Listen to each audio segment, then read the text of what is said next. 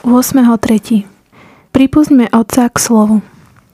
Ježiš povedal svojim učeníkom, keď sa modlíte, nehovorte veľa ako pohania.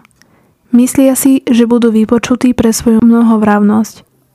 Nenapodobňujte ich, veď váš Otec vie, čo potrebujete. Prv, ako by ste ho prosili. Vy sa budete modliť takto. Oče náš, ktorý si na nebesiach, posved sa meno Tvoje, Príď Tvoje kráľovstvo, buď Tvoja vôľa, ako v nebi, tak i na zemi.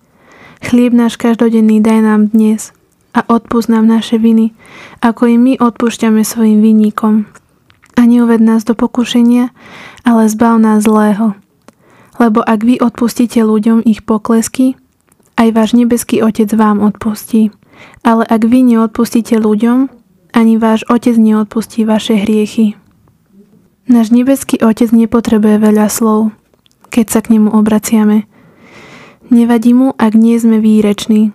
Je to On, kto nás pozná až do hĺbky. Vie o našich prozbách a o tom, čo potrebujeme prv, než mu to vyrozprávame. A pozerá sa na nás s láskou. Môžeme sa na Neho vždy spoľahnúť. V modlitbe Oče náš je zhrnuté všetko, čo potrebujeme od nášho Otca na každý deň.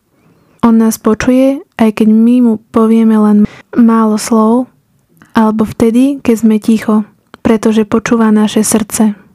On vie aj to, čo my nevieme vyjadriť slovami.